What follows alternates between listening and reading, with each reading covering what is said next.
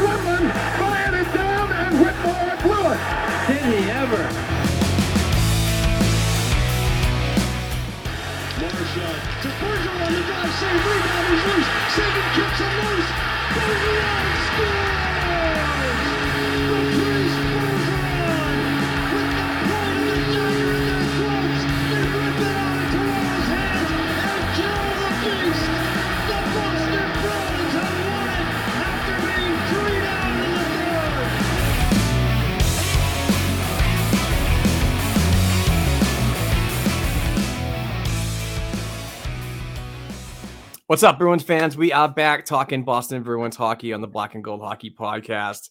Uh, we we both uh, Heather Ingerson obviously is here with me. Thank you very much, Heather. Hope you had a great holiday, and hope everybody else had a good holiday too, visiting friends and family, uh, eating turkey, and blah blah blah. How was your week, Heather? By the way, It was a week, you know, like none other. Watched some Bruins games that I wish I could forget I watched. Worked a lot. Had Thanksgiving. My Bills won on Thanksgiving night. The struggle was real, man. Fighting the turkey coma until like 11 at night was real. But uh, yeah, overall, hope you guys had a great uh, day and uh, everyone out there had a great day. And uh, I just, yeah, we got to get to these Bruins. I can't.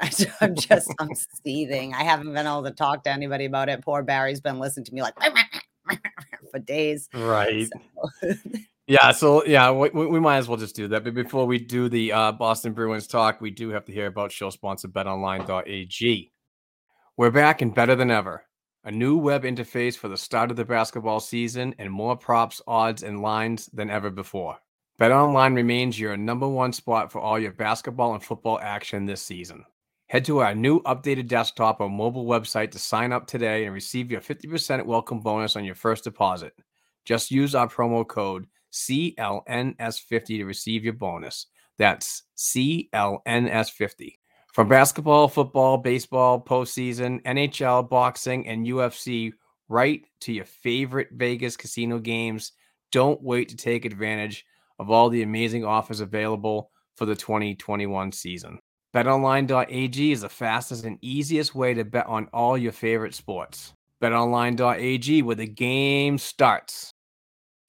We are back. We just heard myself talk about betonline.ag, a fantastic show sponsor.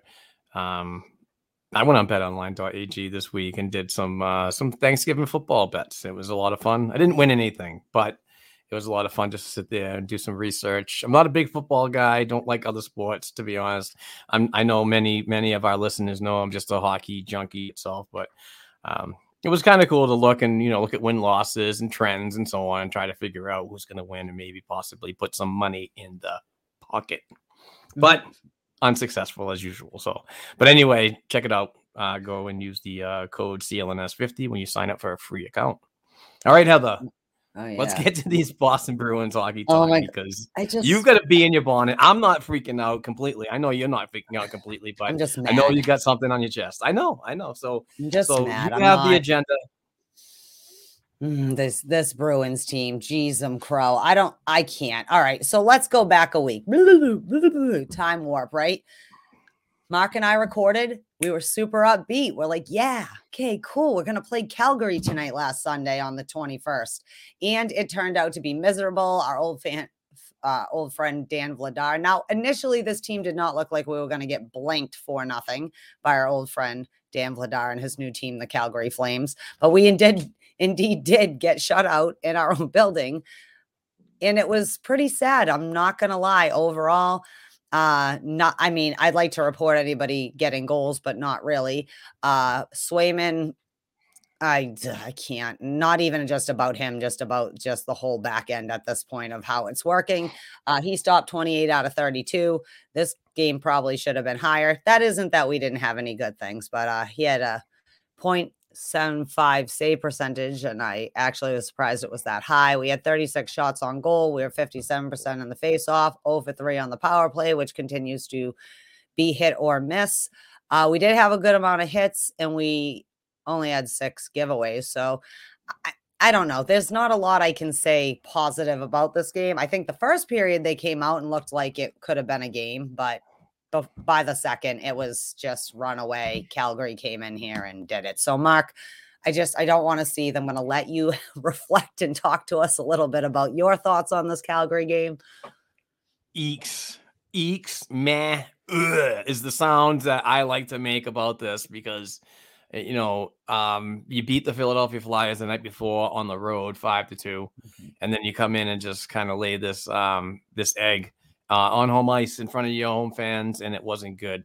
And to have uh, a player like Dan Vladar come back and pretty much karma face pie in your face, um, you know, it's like yeah. it was just. Uh, oh god, I had a feeling it was going to happen after uh, during the second period. I'm just like, and and you're right. The first periods are really coming out with a lot of energy and so on, but it just seems mm-hmm. like the next 40 for this team is a struggle.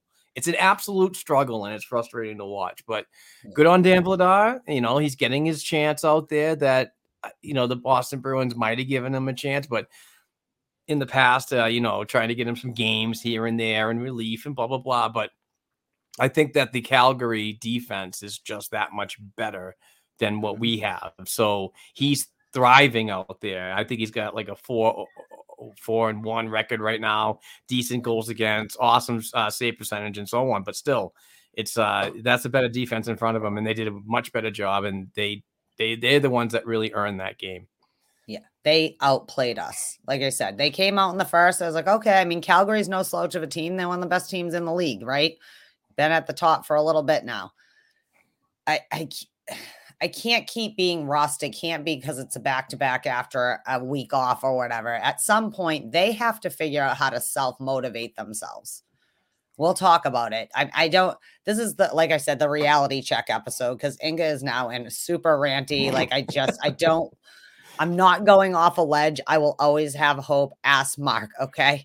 But no, we, we, we gave her I edibles. We're going to talk about it. I got my scarf. I'll have my socks on. I'll be ready to go, and I will be hoping. But I will be lying if I said I don't think we won't lose to the Vancouver Canucks, which is sad. Oh, I don't want to be oh, boy. New Buffalo. Oh my God, it's so bad. We're out of the playoff position like solidly. But uh anyways, mm. Calgary all day long outplayed us and yeah. we're starting to look silly. So like the first month and a half I was a little annoyed. I'm annoyed about the schedule, obviously, but I'm patient. I can handle waiting for some chemistry and stuff to happen. I understand injuries happen. I'm a very patient girl. Now I'm mad because we shouldn't be playing the way we are. And even if we're going to lose, we shouldn't be losing how we are, but we'll keep talking about it. But the good news is is that on Wednesday we played the Buffalo Sabres, so we won 5 to 1 at uh the KeyBank Center. Swayman got the start. Uh, all we'll talk about it, but Ullmark was battling. But it was actually Jeremy Swayman's 23rd birthday. So he got a win for his birthday, which was good. He looked pretty good in net. The whole team looked a lot better. Most of the offense came in the first. Bergeron from Pastrnak and Marchand, Coyle from Foligno, Pastrnak a power play from uh, McAvoy and Bergeron, Reilly from Foligno and Zboril. Oh, yeah, Zboril back staying up in there. We'll talk about him too. Uh, yeah, but looked real good. Um, we had 47 shots on goal almost 87% in the face-off. Lots of hits. We were two for three on the power way, power play. Didn't give away the puck a lot. Uh, so wow, that turns out uh, if you actually shoot at the net uh, and make quality shots and play as a team instead of trying to have three people get all the offense and do whatever, we do much more successfully. That being said, we did play the Buffalo Sabres, but they're a better team ish than they were last year. Oh, and Nick Foligno and uh, our old friend Colin Miller got into a fist fight. So that was a uh, all right, get you going. So there you go. Beat the Buffalo Sabres. I wish I could feel pumped up about that, but I would feel better if we could beat the Flames. Yeah, I mean, okay, so this was a two-day rest. You come back and you beat Buffalo. These are the teams you're expected to beat, you know. Um, and in my opinion, you got to beat teams that are higher than you in the in not only the Atlantic Division but in the league too. I mean, Calgary is just an absolute wagon this year, man. And them in uh, in Edmonton are really taking care of the Pacific Division and so on. But you still have to play against teams like that because the fact is that those are the types of teams you're going to see in the playoffs. And it just looks to me right now we've passed the the Thanksgiving threshold that we're not in the playoff picture right now. I think we might even be in a wild card, even in the second slot, if that if that happens. We're but in still, the third slot. Okay, then we're not even in it. so yeah, which is even worse. But you know, you just I mean, you got to find ways to team uh, to beat teams that are below you and above you in, in today's hockey. And the Boston Bruins just find that trend that they just play down at teams all the time. But this this is a good win. Obviously, um, it was supposed to be uh, wasn't this supposed to be the Linus Ullmark game, but he was um, yeah. out. Or was that the Rangers yeah. game? It was a Buffalo game. I thought he was going to play. Yeah, they said he was going to play maybe because he tweaked something in practice. Hurt. Yeah. So, but he's back in today. But yeah, I mean, I'm not saying they didn't play well, but that's the whole thing is you can only. I can't even say they played all 60 minutes against the Sabres. You know what I mean? They got four goals in the first. Oh, also Taylor Hall got one in the third. I forgot. Um, yeah, it was a much better game, but this is part of the ongoing problem, right? Is we play a shit game, then we play a good game, and then we play we'll talk about a shit game. And segue. we're playing the shit games against the wrong teams. Okay.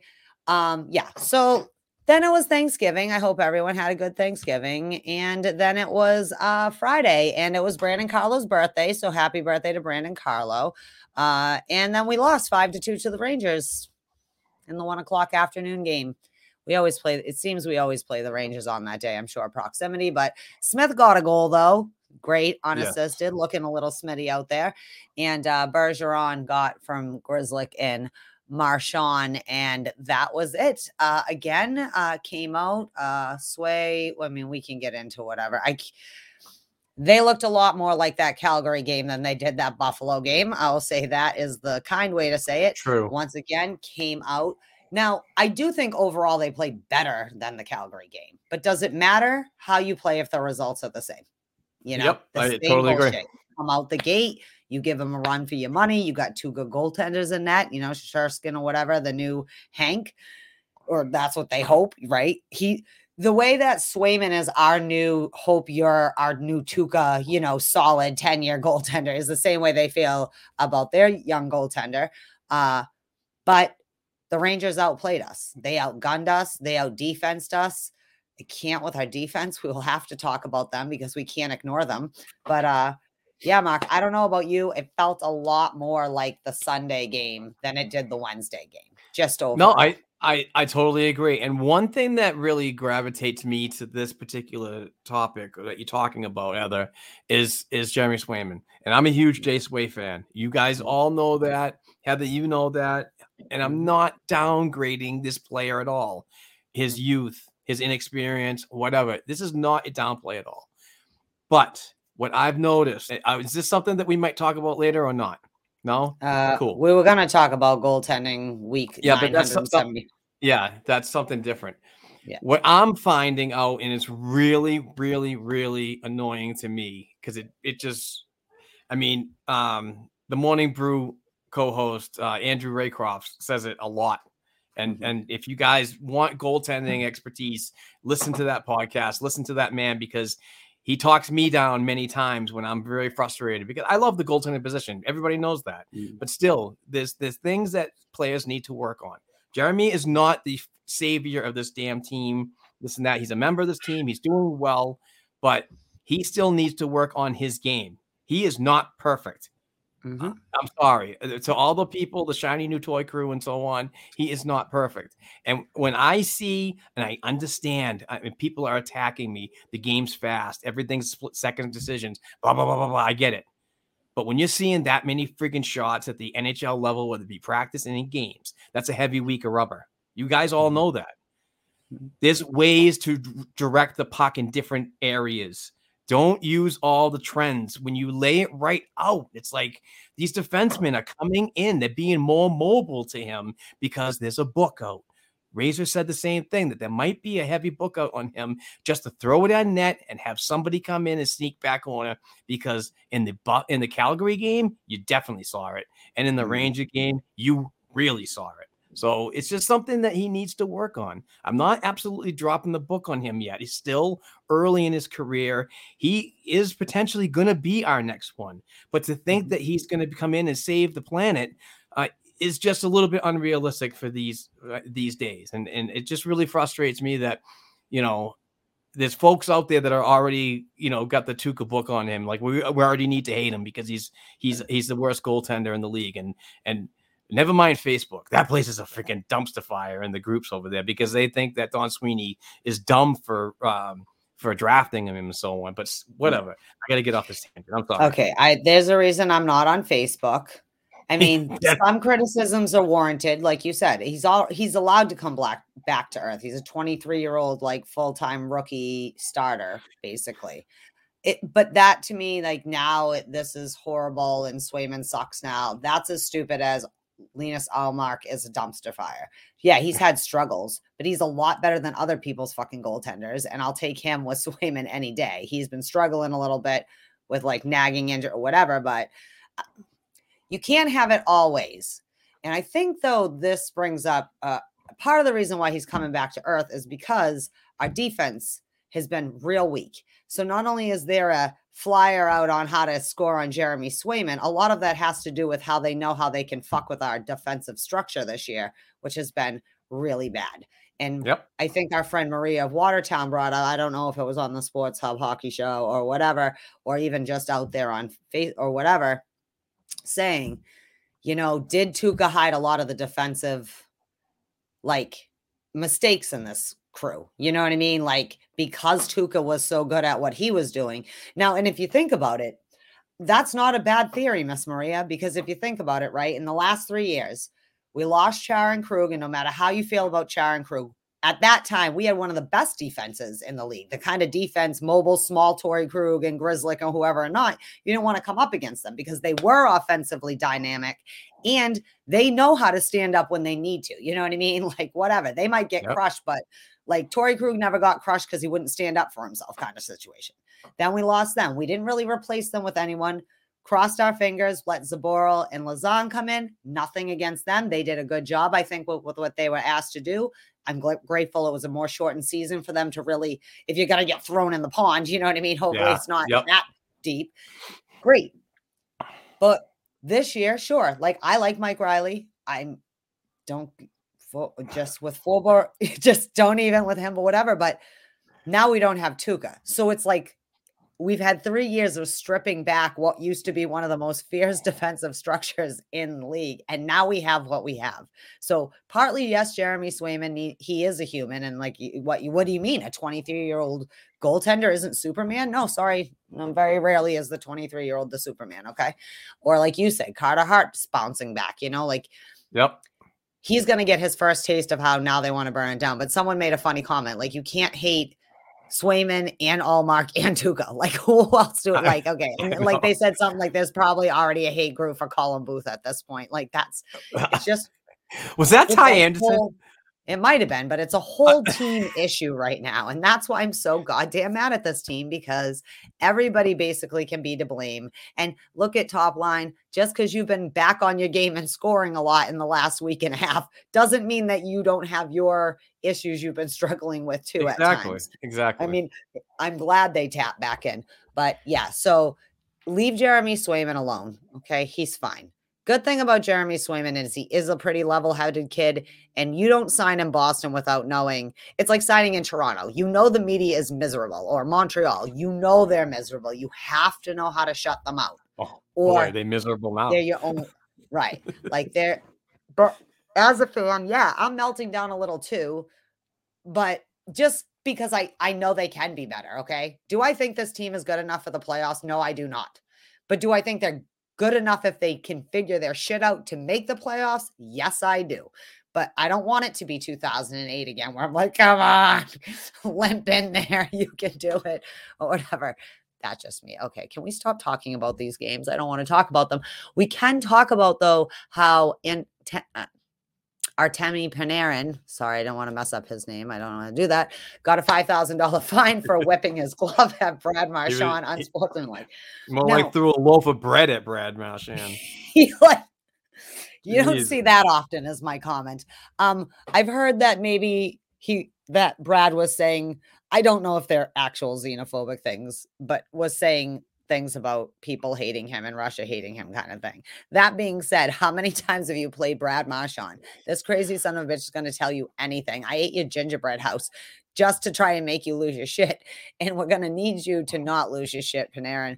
Even I don't know. He Marchand says he's like, hey, what's what was dinner like? Marsh, you know, Fergie. That's what he says, which I don't think. I think it's somewhere between the xenophobic remarks and that. But Panarin, dude, he's like, fuck this, dude.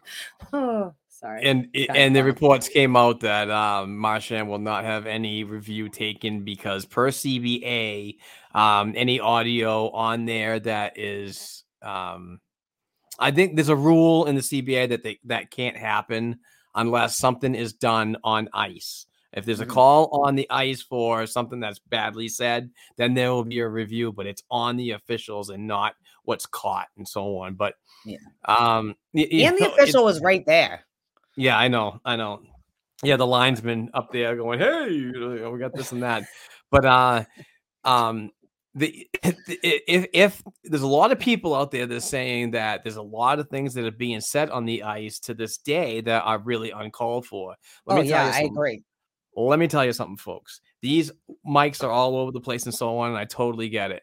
But if they start fine tuning their rules and getting really involved into uh, policing what's being said on the ice, they will have to raise player contracts extensively because the fact is that most of that damn money is going to go back into your stupid fines that you, cancel culture is trying to get everybody involved in.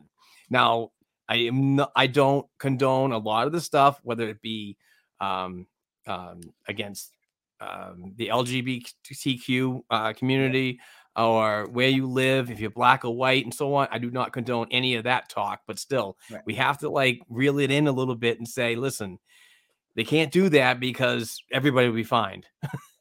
Well, you have to There'll find a a balance. there'll be an audio task force in Toronto a- alongside the freaking video review room, which can't get any shit done any, in, right in the first place. I think your point is is that obviously we all agree you can't be saying racist or sexist or fu- Right, like right. those like attacking someone in that way. But there's a difference between like I don't know. Like if Marchand was like, you know, whatever, you fucking Russian pig, whatever. I hope Vladimir Putin takes you out. That's not appropriate given the fact that Panarin really could have a hit out on it. You know what I mean? Like that Yeah. kind of thing. Or if There was you some scary shit that went on. or something like that. Right, exactly. That's one thing. And maybe that's something you could fine tune to broad it out a little bit. But like you said, if that was being said fundamentally, I feel like if it's not within the parameter of the rule for a linesman to give an unsportsmanlike to Brad Marchand in that moment because of the way the rules are written, then that's something that we could change. But there's a difference between that and you insulted. I mean, I don't think you should insult people's mama, but if someone your mama so ugly as you, that is not a reason to whip a glove at someone's face. Like, even if you want to, or at least wait until after you leave the ring. So yeah, there is a balance between obviously not allowing Yeah. I mean, chirp a away. culture in which it's okay to be like you f and f word you th- you know whatever or like like i said attacking someone's culture or something but that's Right. different than a lot of it's like hey fuck you guy kind of behavior and yeah are we gonna start finding them for swears that won't be cool Yeah. either that being you- said you if know- something like serious was said i don't think there's should be anything wrong with at least investigating and having a little conversation even if you can't you know Yeah. Not just still with gotta- Marchand, but if anyone's You still got to asshole or chirp. You still got to Yeah. But right, but sometimes you need to remember the correct ways to chirp and not oh, chirp. Oh, right? absolutely. Okay, Be so cool. You're not about it. licking people or slashing nuts, but also maybe we could work on, you know, maybe not Your verbal skills. players who actually may be in danger of dying from their governments and saying True. things like that at them. So again, I don't know if that's true or not true. Like it was just out there of the in the world, and it, it seems like a weird thing someone would say was said if it wasn't. But like you said, you also can't all find them every time they say a bad word. What are we gonna have swear jars on the bench? All right. Um, yeah, so that's okay. Well, studs and duds it is. Um, I think you're all a bunch of fucking duds. That's how I feel about you. I don't even making me want to hide my face. Um, that being said, I don't know who I would have for an overall dud, but I'm gonna just pick Nick Foligno to be my stud for no reason. Then he's been doing Nick things, moving around on this lineup, punch Colin Miller in the face a couple times, and uh, I mean, you know, he was the Miller I wanted to keep in the Vegas draft, but it happened. How about you? Who was Uh, the worst to you this week? Oh, Erik Haula. Yeah. I'm sorry, Erik Haula. I I was so high on when they got him. I really was because I saw a lot of potential. I saw the numbers and so on from his past when he played for the Vegas Golden Knights, when he played for, I believe, the Minnesota uh, North Stars. That's funny. Um, the Minnesota Wild, and uh, obviously the Nashville Predators, and so on. So it, it was it was exciting to have a player like that involved, but. Um, you know, at the beginning of the season, I thought it was a good move and so on, but it seems to have a little bit of come down down from the clouds a little bit. So uh, yeah, Erik Haula is definitely getting my dud. Uh, going to sit tonight alongside Jake DeBrusk, which I I don't know why Jake's out of the lineup. It kind of Yeah, we're gonna to talk me. about that. Okay. Um, but my stud, I would have to give it to Bergeron this week. Uh, real turnaround for him. And I'm not saying it's just by numbers and so on, but I think that he is doing something to really influence his line mates to be better. Um, and maybe that needs to be by example and shown and not just talked about in the locker room or off ice, uh, you know, um, uh, times when you're together, but showed on the ice, kind of predict it and, and get these guys moving. Brad's going to be a little bit better. I get he's playing well, leading scorer on the team. Nothing to you know frown at or anything, but Yeah. Pastrnak, what's up, what's going on with with David? Um, you know, it's I I want to see more from David, especially on the power play and that freaking one time clapper. You know what I mean? So I don't know. It's just I think Bergeron will get my my stud for the week because of just just by his uh his emotions, his his goal scoring, which is has picked up most recently. But it's uh it's just good to see. But we also just got to keep the fucking lead, man. Once you have it, do something to keep it, and and not give up a goal in under a minute from getting a goal. That is absolutely driving me absolutely insane. That's a decade old problem that we have. I know, I know, All but still, it's Like, like how many can't. coaches have we gone through to I try to figure it out? And like, give me a minute thirty. Just do something for me real quick. All I Just want is six. Let it go and I, I give me ninety, and then get a goal. Yeah. I'll be like, I'll pitch at something else later on. um yeah I, I agree okay bergeron he's definitely looked more like captain patrice we talked about how like he had really good couple games and then it would be like again he like you said about Marchand, nothing in particular just not that being said i guess i would say my dud is the whole entire just defensive structure of this fucking team dude Like, yeah, I'm gonna have to agree with is. that. I'm not uh I'm not happy. I'm upset, obviously. I know it might be sounding dramatic, but I have fucking eyes, and what I see is that this is not okay. This is not good enough. I can't uh I just I can't. But we'll talk about that a little more. Um, how about it was a little scary when Charlie McAvoy got boarded the other day because the last thing we need in our lives is for Charlie McAvoy to go down just for his health. And also, he is our stud defenseman and one of the only defensemen that seems to actually do their job consistently on some level. Um, but he was out delivering pies to the Pine Street Inn in time for Thanksgiving, giving out uh, Pine Street Inn is a huge huge uh, part of the community in Boston as for helping, you know, those uh, people who may be uh, in homelessness or just need food and resources to help get themselves back on their feet. Uh, my uncle Paul worked there for a long time, so Charlie McAvoy was up and fine and played Friday, so that was a good sign because really, if McAvoy got on got hurt, I probably would cry myself to sleep Friday night. I'm not kidding you. Because I hate unbelievable act of community. Um, you know, just representing your team. I mean, that's stuff that that's that's captain stuff. That's what uh Zdeno Chara did, as you said, for so many years.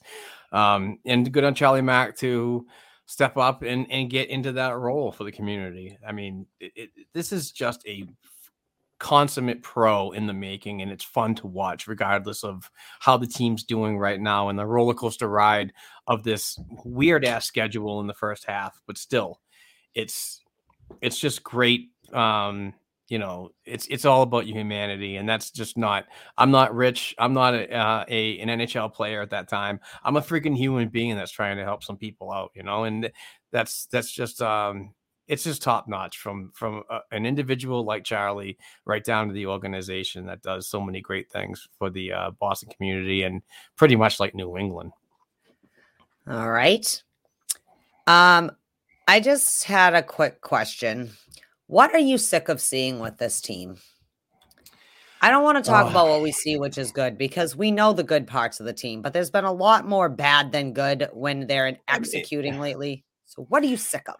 I've got a couple. I mean, I gotta, I, I do too. It's not just one thing, Heather. When you gravitate to down to like evaluating the T and what we have for the eye test, it's Mhm. it's like I'm really getting done with the the no look passes right to another player, which is turn the, the turnovers. Turnovers are frustrating. They're really frustrating. Uh, another thing when you're talking about the defense is um is your positioning and your your on man coverage. Sometimes it's it reminds me. Remember that? Remember a couple weeks ago I was talking about kids all chasing the puck and mites and peewees and so on. Everybody wants a piece of the buck. That's what it seems like we're trying to do here. Is they're all trying to get involved, but we're leaving our goaltenders out to dry with guys that are sneaking in out front. Be better on your assignments, in my opinion. Um, and um, goaltending. Um, and like I said before, I'm not I'm not harping on it. Just we got to be better on where we put the pucks in those split decision, split second decision mark, you know, areas and so on. So it's just a a multitude of everything. But I think if you can get all of these criteria moments that we're talking about right here in these bad times, if you can get one and then work on another and another, that creates chemistry for the rest of the season and could be better. There's still a lot of time to recuperate, but what we're looking at right now is not good as, as this roller coaster ride of this schedule is you're playing a bad team and then they're playing a bad team and a good team and a bad team. And it's just, we need to like, we need to have some consistency in everything, not only on the schedule, but up and down that bench, Well, I including the say, coaching, coaching involved too. We're gonna. Oh, we're gonna talk about. You think they're not on my shit list, my friend? yelling they, de- they definitely. are. I'm not me. yelling at you. I'm just mad and I want to yell. Hey, it's been a while since I got ranty, so today's the day, my friend. Um, I'm sick of giving up a goal a minute after we score one. Sick of that. Sick of seeing that. Been seeing that for a decade. Doesn't matter who's behind the bat. I'm sick of it. There's no goddamn reason that if you have a lead, you can't at least attempt to protect it instead of I, I hate to say like they sit back on themselves because I'm obviously not them. I don't compete at this kind of level. I don't, but it they're looking silly out there at times. The Rangers made them look silly. Calgary made them look silly. So it's great to hold on to the wins versus Buffalo, but you need to stop figuring out how to beat teams at least like the Rangers. If uh, like forget about Calgary, you won't see them till the finals. Yeah, right, to get there. But you know who you might end up battling out a spot for for the playoffs? Yep. The Rangers. And the Metro is solidly better than the Atlantic. We flip back and forth of what division. This is the first time we've been realigned. And so far, the Metro's back on top just for as the teams are playing. It doesn't mean everything's lost, but for Christ's sakes, learn to play 60 minutes of hockey. You are Ah. an NHL player. You are the creme de la creme of the world. And Yeah. you cannot, even when you're winning a game solidly, put together 60 minutes of effort. If you're losing a game, you have to keep playing till the end. And I hate to say, I, I feel weird when you say like there's no effort, things like that, because how do you judge effort, right? I judge Yeah. effort by what the fuck I keep seeing happen every damn day. And this week, there's no excuse. You played almost every other day this week. You didn't have any long breaks. The longest break was the Sunday game till Wednesday. So, okay, maybe they need a little more to get their juices going. But by the end of the week, they're going to have played their quarter season and they have games in hand at the end of the season. That's great if you don't piss away everything in between. Cassidy actually used the term piss the game away the other day. Oh, like, yeah. Piss their opportunity away or whatever. Oh yeah. Right. But you you can own yours too, Bruce, as far as I'm concerned at this point. Um, let's do it another couple before we take a little break in between. here. Okay. I got a couple that we can do. So I asked you that. Um, oh, this is a quick, we don't have to talk about we don't That's have to talk about here, it right Heather. this second. You can we'll talk about it because we have parts that will break down, uh, like again, talking about Erik Haula and Trent Frederic and such. But I'm just gonna read today's lineup to you, and I just want you to tell me yes or no. Do you think this And is, this is this is Okay. the lineup before the Vancouver Canucks, right? right for the Vancouver Okay. Canucks? So everyone will already know how this result is. So Marchand Bergeron, Pastrnak, obviously. Shocker. Paul Coyle and Smith are back together. Foligno on the left of Frederic and Kuhlman on his right. Blidh, Nosek in the middle, Nosek, however, I don't know, I say it wrong, and Lazar on the right. Forbort and McAvoy, Grzelcyk, Carlo, Reilly, Zboril, Ullmark, and Net. Just a yes or no. Is this is this better? And now we look more solid because, and we'll talk in detail about how with Haula and DeBrusk But is this a suitable, a suitable enough lineup? Sorry about the stumble to get it done. It could be Heather. It could be. But- it all depends on what Bruce Cassidy is seeing in practice and so on. But for the hardest thing for me right now, and I'm a Freddie guy. Everybody knows I'm a I'm a Freddie Sweet Sauce kind of guy. Yeah. But I don't see. I, I don't understand why he was on the injured list for a long period of time, but getting back on, he automatically deserves the third center spot. Um, I thought that that would go to Nosek. You know, I thought that would be a good spot for him, and then ease Freddie in the fourth line where he's most likely been playing for the and and most likely gonna play. But then again, this might be something that Bruce wants to see. Maybe it might get a spark out of Freddie. Who knows? We'll we'll see what happens. Uh, you know, if it get any consistency in that, and we see that same freaking center spot being taken up by Frederic on Tuesday when they play Detroit. So I don't know. Um, It's it's, it's kind of weird, but the I do want to talk about one quick thing is the defense. Go It still bothers me. There are that this defense is is crippled with holes that other teams are exposing hard. But there are players that on this on this defensive line that are playing well. I think Charlie McAvoy still uh, put, doing a solid effort. He makes mistakes. Nobody's freaking perfect, you know. Mhm. But the pairing of Forbort and McAvoy bothers me sometimes. oh, we're even gonna talk about Okay, then then I, I'll save it. But um, you know, I want to see Carlo be better. Uh, you know, I love Carlo and so on. But um, yeah. So if we're gonna talk about it later, then I don't want to. I don't want to eat it up right now. Yeah, well, I figured we when we talk about our friend Zboril, what to do with him and where he might be, we could talk a little bit about this defense. And Okay. I'm sorry, I didn't mean to cut you off, but I I know you No, wanted no, to talk no, about it's him fine, it's fine. specifically. But every time I see one part, I start going down a rabbit hole. Zboril, I'm all right with Zboril thing or whatever. I just this lineup might be good enough to beat the Vancouver Canucks, but I don't know it's good enough to beat the Detroit Red Wings. Uh, I mean, Right, what a, what a Detroit this year is uh, kind of a surprising one. I, I I thought for sure that they'd be getting that. Um, oh, it's not Spencer Knight. That's the goalie. Uh, Yeah. the first round pick this year, but uh, you know, it's just they they've bought into a system that we're gonna do what we can with what we can while uh, um, a general manager like Steve Yzerman and the mastermind that he can be. We've seen it down in, in Tampa, Florida, and so on. Um, try to retool on the fly with the, with this uh, Red Wings club. So I wouldn't be surprised if that's going to be a tougher game for the Boston Bruins. Yeah, they have three more points than us and are ranked higher in the Atlantic right now, just Shocker. for point of information. Just point of information, Your Honor, chairperson of the board or whoever to whom it may concern. Also, I'd like to point out that the Sabres, although we've played more games than them, well, we've uh, played three or four games less than them. They have only one less point than us. So we are solidly mediocre. And it's not Yeah. just in my own head. And It's like, people are it's going like two dumpster fires meeting in the middle Yeah. of the river. after break, we're going to focus on the good, the bad, and the ugly. How much of us are in denial? How much of this is just kind of like we're just not used to being this kind of team, so we can't handle it? And also a little mix of it's not just the players, it's the coaching problems going uh, like we're all having a hard time figuring our shit. But we'll talk about all of that uh, after we talk to our friend Bruce Sullivan, who we do love and does not make us upset during the week, just gives us warm and fuzzies with all his awesome stuff. Exactly. It is the it is the top part of the show. We're going to take our mid show break.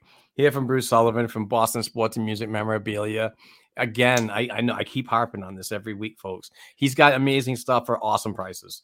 And if you want to dress up your fan cave, give a awesome hand signed pre- uh, present this Christmas to a fan, a family member, or just yourself. Wrap it up and give it to yourself, and act surprised when you open it up. I'm telling you, it's a great freaking feeling when you buy something for yourself and you open it up. Because I do it every time with my friend Bruce Sullivan from Boston Sports and Music Memorabilia. So please listen to all the information he has, write it down, and get in touch with them. We're gonna take a break, and uh, we'll be right back.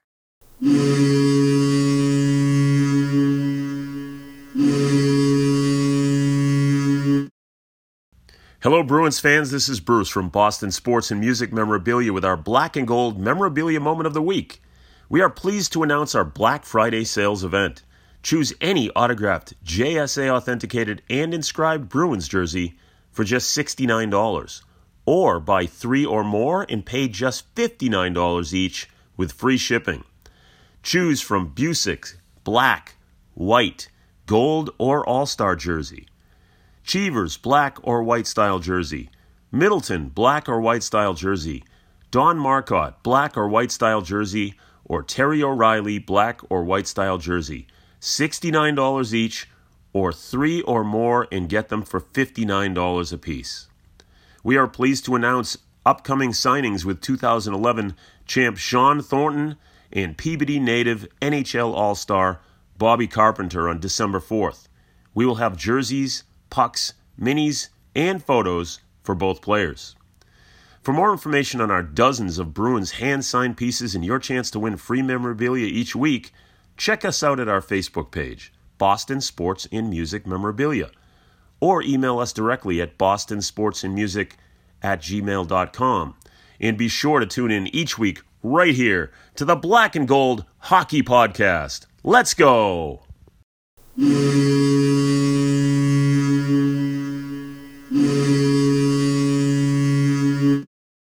What's up, Bees fans? We're back talking Boston Bruins hockey. We just heard from the awesome Bruce Sullivan, and again, I'm uh, well. I'm gonna say it again. If you listen to all his stuff, please write it down because it's Christmas time. Birthdays are coming up. You need to upgrade your fan cave. There's no doubt about it. It looks terrible. You just need more black and gold. Get rid of the Patriots crap. Get rid of the Red Sox crap. Get rid of the Celtics crap. You need more Boston Bruins hand signed stuff from Bruce Sullivan and Boston Sports and Music Memorabilia. So just do it. I'm telling you. I'm going to come to your house and drag you to Bruce's house and buy something and then bring you back. You don't want that. You're crazy. I know. I'm just kidding. I wouldn't do that. I'm like, whoa, this took a dark turn. I'm gonna come get you. You better buy some awesome merch. I'm just kidding. no, Um, but seriously, seriously, check it out. He's awesome, and he's he wor- really works well with so many people that get in touch with him about certain signings and so on. And it's all legit. He has video of all the signings. He's got pictures, and he's obviously got the products to do it. And they're ex- they're priced they're priced perfectly. It's like this is like if you're on a budget and you can spend like less than a hundred dollars, these are great items to have a former Boston Bruins alumni member that raised the Stanley Cup twice back in the 70s, signed something and and labeled on your wall. Your friends are gonna be jealous. They're gonna want to buy stuff. You're gonna want to buy more stuff. But just do it through us and, and Sullivan, obviously. Yes, that's the way to go. All right. Well, I'm not done ranting about this Boston Bruins team. So love you, Bruce. You're the positive, bright spot. Let's you fucking and go, Ben- Heather. Yeah, you and Bet Online AG, the only sunny spots in my heart on this podcast today. So Nice. here we go. Um, so Haula and DeBrusk are out today. We're gonna talk. We'll start with Erik Haula, who Do not holla at your boy, yo. No, right. Sorry. My comment. To, these are my comments about Haula. Yes, he has been playing crappy. Okay, I don't disagree with that, but I would like to play in his defense. He is what he is. He's a streaky forward. You're not paying him to be your second line center. You're paying him to be your third or fourth line center or winger as necessary, depending. Okay. He does have offensive side. We haven't seen it. But you can't say everyone else deserves time and chemistry and the new guys. Well, he is one of the new guys, right? And he's lost his winger. He's done this. They've moved him around. So, although I agree Erik Haula has played like crap, especially this last week, he deserves maybe a demotion. I don't know if I'm on for pulling him out of the lineup totally. And I definitely think that there's hope for him to be that third, fourth line guy that we're paying him to be. So, Mark, I will let you. What do you think about Hall? How we're using him and whatnot? Um, I, I, first and foremost, we if you go back on the tape, there's uh there is audio evidence of me saying I was really excited about this about this um this free agent signing and the addition to this lineup, especially the bottom six.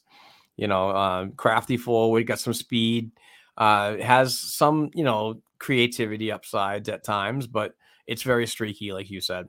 Um, and I, I was totally on board. I was like really excited for this player because he did show that he wanted to play that Boston Bruins type style in the earliest season. And I even said that he should probably get higher minutes at on on higher levels up the middle or use that versatility that he has to be placed on others on other areas of a line. But it, lately, it's like you know, I mean, I had him high. Sometimes why not give Haula a try at at second line center? That was a while ago, obviously. Lately, it's just I'm not feeling it with him, and uh, hopefully, it's just something that he can shake real quick. Maybe it's a chemistry thing that he's been floating around the lineup too much, much like last year's or the year before was Jake DeBrusk when he was going up and down from the second to third line, working with Krejci, not working with Krejci, doing this this mismatch of lines. But I want to see something more from Eric Haula, and and uh, maybe this is um maybe the night floor visit and watching tonight's game against the Vancouver Canucks, who have also seen their struggles. Um, maybe this is going to be a motivational thing for a player like him. Uh, he's a veteran. Um, nobody likes to sit for any any reason at all. But in the past, it seems like Bruce has gotten something out of a player when he does, you know, watch from above and see the game how it translates to where he could be on the ice too. So, uh, I don't know. Hopefully, it, it is a motivational factor because I do like the player and I want to see everybody turn around. And but I also want to see so many players on this bottom six that were brought in step it up. You know, for the reasons they were brought here, in my opinion. You know, is to shake things up and do this and that because Sean Kuraly wasn't doing it for the last two seasons. Let's ship him out. Although I mean, he looks gorgeous. Yeah, it, you, you know, yeah. I mean, it, that's the way it happens, though. Freaking like those bottom line players that the Boston Bruins don't want to pay are, are, just like not lighting it up, but they're having more significant roles in other areas of uh, the NHL. Like when when Noel Acciari left, nobody freaking thought that he was going to be a top line forward or even a bottom. Uh, uh, I'm, I'm sorry, a top six. And then all of a sudden he goes to Florida and he got like I think he had a 20 goal some odd season. I'm um, I could be wrong on that, but it, it, it finds a way to karma seems to bite Bruins fans in the ass, doesn't it? um, I would like to comment on the fact that it seems asinine to me when you had Haula, DeBrusk, and Foligno popping off at the beginning of this in this preseason at the beginning of the season. I loved it. And now that Smith is, seems ready to go back to his position at second line right wing, why the fuck would you pull? And I'm not yelling at you. This is for you, Bruce Cassidy. Why the fuck wouldn't you take at least one game and let Foligno play with Haula and DeBrusk again? Yep. Because that's where the chemistry was building. And then ever since Foligno got hurt and Smith, and like they've had to keep, like you said, everyone's been changing around. Haula played up at the second line center position a little bit when Coyle was out. Why wouldn't you have done that first before you put Karson Kuhlman as your second line, right? You know, that's what I'm getting irritated with is because people want to say chemistry this, but they want to yank people right away. And that is one thing that I want to comment on is I have rarely seen for more than one game sitting anybody when he takes that stance has actually done shit to get that player motivated for more than the next game back. So Yep. sometimes maybe you should have let Holland DeBrus uh, again. We'll get to DeBrusk in a second. That I'm that's what I'm really mad about. I understand if you sat Haula, he's had a bad week, okay, but maybe instead of pulling him out so he can see it from above as he's a veteran in this league, maybe not a veteran veteran, but he's like he's played some seasons in the NHL, not his first team, not his first rodeo. Maybe let him play the Vancouver Canucks with Foligno and DeBrusk and see if Foligno can help the two of them because DeBrusk has not been playing poorly, although there's been a little bit of old DeBrusk, but not like as bad as everyone's making it out to be. Like he deserves to be sat. Maybe have let them have a good game against a team that we should handily beat the way we did Buffalo the other day. Again, not Mhm. creme de la creme, but a good get the winning kind of thing. That drives me insane. And it's been, and you know this, one of my worst peeves about Cassidy. I am all for changing it up, but you can't because you can't seem to figure out what your fucking lineup needs to be. Keep changing it around and it always just be the players. So indeed, Haula has to step it up. But he also has to be allowed to have the same line mates for more than two and a half fucking minutes. So sorry, go ahead. I'll let you go. Go if you want to respond. So can I talk about DeBrusk now, or is that Yeah, we yeah, yeah. We're that? moving on because I am so Okay. mad DeBrusk is not in the lineup. My thing about tonight's lineup is like, all right, Jake didn't put up any points, or or if he did, I'm totally forgetting about it, or you know, He had an assist the other day. okay, but particularly on on uh on Friday. I don't know. I just remember. Let me look. Okay. You keep talking. Go ahead. I'll look. So so um you know I, I don't think that he is playing so bad that we need to take him out and put in Karson Kuhlman, who I, I haven't seen much of in his opportunities when he's been with the Bruins. And I get that he had a goal.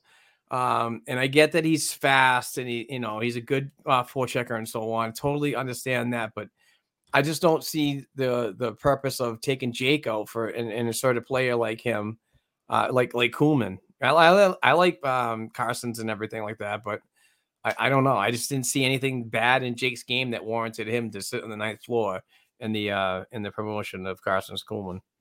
Yeah, like he is not playing any worse than Anton Blidh. Nothing against Blidh. I think he's been playing fine for he's been being Blidh and he's Surprising, been fine. yeah. Right. Right. And you know how I usually he's the first one. I'm like, eh, eh. like I can't sometimes. But yeah, there is nothing that warranted Jake DeBrusk being out of the lineup because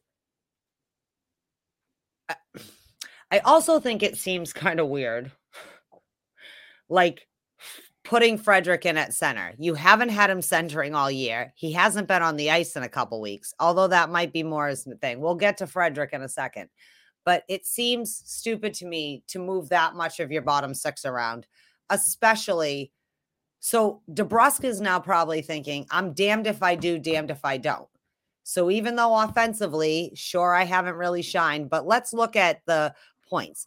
Jake DeBrusk actually has your seventh most points with six, and then it starts steadily declining and steadily declining. The person above him is Taylor Hall with 10. Personally, I think Taylor Hall should have way more than just four points more than Jake DeBrusk at this point in the season, right? So Jake DeBrusk is actually more on track to what we know Jake DeBrusk should be able to do more consistently. But now he's probably thinking, well, what the hell? I haven't been playing like a hot mess, and you still take me out of the lineup. That's unfair to Jake DeBrusk. Then you should have fucking got rid of him in this offseason. It's not okay because he is at least equal to Kuhlman, Lazar, Blidh, maybe not Foligno. I think Foligno's more experienced and well rounded player, but he could be a Nick Foligno kind of shit. You know what I mean? And be more versatile. But you also can't take a kid and train him one way and then let him float. And we agree you should be able to be adaptable. But all last season, he moved him all around or he got punished. All Yep. this year so far, he's moved around a little bit here and there. And it just sends a bad signal. If you're trying to get your players going, especially a kid like Jake DeBrusk, who you know does need to have the the like positive reinforcement support too to his game. If you're not gonna reward him when he's playing at least decent, what message does that send to him? He's probably thinking, oh, good, well, I'm fucked till the trade deadline then. Like I'm gonna keep getting buried for no offense to Anton Blidh, but Jake DeBrusk gets played paid to be a forward on this team, and Blidh gets paid to come up and play when we need him to play, you know, kind of thing. Exactly. And that's not a slight on Anton Blidh, but that's the freaking facts, right? Like I that's a bad message. It's a bad message. Blidh's playing well, uh, well above my expectations, and he's a great guy, great interview, and so on. But um, I, I just think that this this Boston Bruins team they they like his physicality and the way he can get into you know people's faces um, after the whistles and so on, and the scrums and everything. But you know he's he's waiver eligible, and I just think that they're afraid that he could get scooped up. So kind of weird, but it is what it is. I just need that being said, in all his career, they'd never given him a, a an inkling that he's one of the golden boys that will maybe make this team. So maybe that's not fair to Anton Blidh. Know what I mean? So whatever. I'm just all ranty at this organization. I maybe- apologize. maybe by the way blidh is playing and i hate saying this but uh, i you know i'm a fence guy so i have to like kind of think about stuff like this maybe by the way blidh's playing is the the bruins might have an idea of him sticking around and possibly putting frederic on the uh, trade market if a, if a le- leverage piece needs to be worked out um frederic's not on an elc anymore he's signed to a one year deal if i'm not mistaken Hmm. and um you know could be used um in a trade f- to possibly, you know, try to get him to play in St. Louis. Who knows? You know, I'm just just throwing Are we trading for. Torey Krug? Because No. I'm just kidding. No. um uh so i guess what i'm i guess what's confusing is me is are we looking for chemistry and patience or are we looking for weak lineup changes and excuses because that's what i feel like choice we're A. Choice A. that seems to be what's not happening and the other one is starting to look like what's happening but i digress let's talk about your boy trent frederic as you know i'm indifferent to the trent frederic he was injured but as i said before he earned his spot to be in the roster for the beginning of the season so i feel it is his spot and unless he lost it uh and I certainly fucking hope he didn't lose it to as much as I love Karson Kuhlman. That's again, the more it changes, the more it stays the same stuff, you know. Um, but Frederic, I guess you're you kind of had proposed a little about Frederic, like where does he go? Given how we're like mismoshing everyone all the time without settling anything down, where he's starting at center tonight. Do you think that will help him? As you've said, he's you kind of like him best at center. Uh, you obviously know more about Trent. Do you think that he's gonna get? Is he our new Jake DeBrusk? Like, is this kid gonna be the next kid that's expected to do everything but not allowed to learn to do anything? And I understand you can only have so much patience, but it's also you're the people who are training them.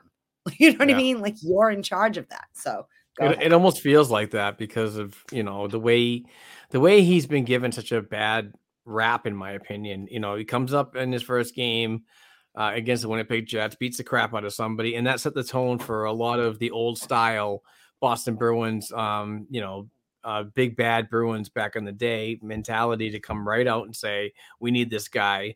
While I saw, and I'm not saying my opinion's perfect or anything like that, or I'm an expert in any field, but what I saw, it was the inner workings of when he was playing at at Wisconsin under um, Tony Granato and so on, and the forward he could be, while he has that strength and capability to stick up for a teammate.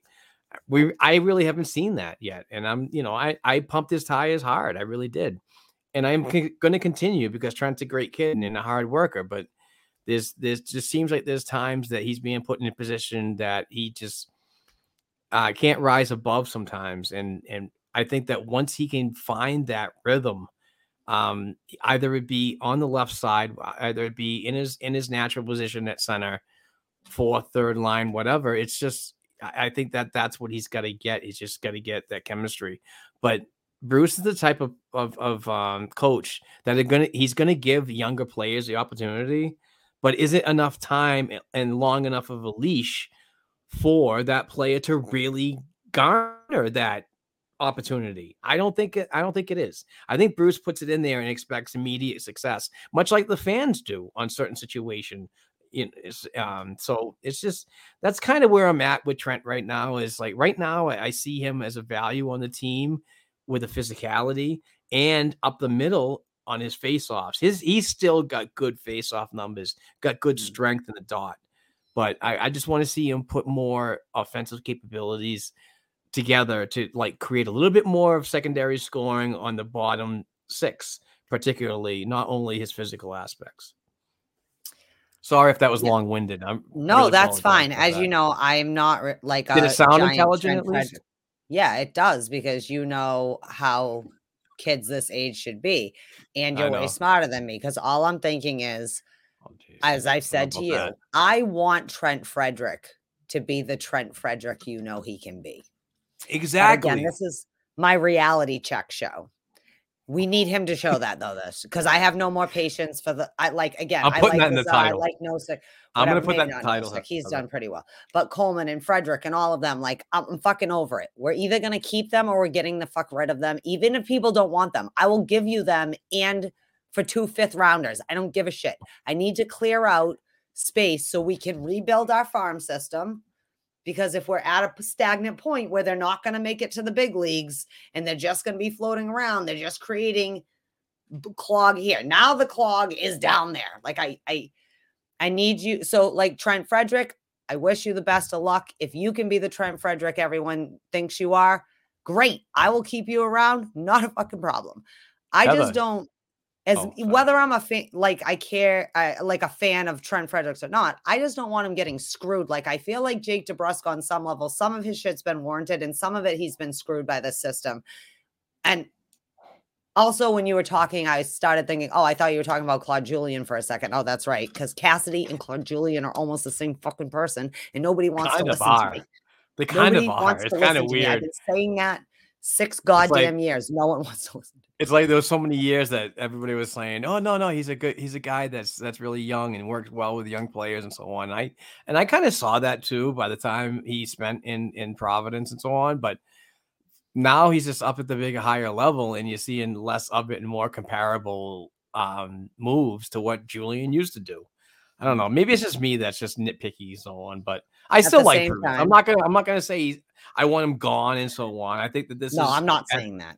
At this point right now, this Boston Bruins team success relies on coaching, and he's he, his numbers prove it. If you think about when he returned to the NHL, not when he, not the time that he spent in Washington, but the numbers that he put together as the Boston Bruins head coach, and even his minor pro freaking record is, is impressive too. But it, it's just something you want to continue on. If we don't make the playoffs, then it's a freaking hard hard decision on what you want to do. Um, I'm not sure if he's got a contract up soon. Is it? I think it might be after this year. No, I think he's got one more year. Okay, so he signed? A, I think the year before he signed that three-year Okay. contract or all something right, like that. my bad. I fumbled I that one, but still, um, you know, it if if he's not going to be in the future plans, you could do what uh, any coach do is just fire him. He still gets paid until he gets picked up by another club. Um, so it is what it is. But still, I like the coach. I like what he's doing. I don't like a lot of the decision making. I get it, but I, he seems to be a good guy to pass the message along. And I don't think that the message is getting stale quite yet, like it did with Julien in his tenure here in Boston. Mm, I don't know because Inga disagrees. I feel like this week has What a shown me that this We this team is a lot everything. closer to the 2014 Boston Bruins than they are the 2019 Boston Bruins. And even that team lost the Stanley Cup they should have handily won. All right. Again, I'm not asking for Cassidy's head or anything like that, or I'm not ready to fire Don Sweeney. I mean, what the fuck? It is what it is. But Oh, I, I think this organization can be better from top to bottom. I think we have the brains on and off the ice. I think we have the talent in the coaching on and off the ice. I think we have players, even the Lazar and like with that kind of lineup, those players, if we can figure it out. But this goes back to we everyone that we know what our identity is. We just need to get there. No, that's the problem because you don't know what your identity is. You can't seem to get there. And I, again, I'm sorry I'm angry, Inga listeners. And maybe you like that and that's why you listen, but you're getting it full, full this year. identity ident- identity can't be found one game and lose it the next game. Yeah. Identity is something that you have to have consistency with and then have a mistake here once in a while, not every other game. That's not an you identity. can't look you brilliant in it. practice and then Right. look like crap the next day on the ice because you don't get points in practice. You don't get wins, losses in practice. Just Your resume doesn't mean anything until you produce on the ice and finish, finish, Yeah. finish, finish. 60 Mhm. minute effort. Well, well, let's talk about goaltending. Week six thousand four hundred and eighty-two. Ullmark was hurt or something, tweaked something. I don't think injured, injured, but couldn't start. Swayman got all the starts.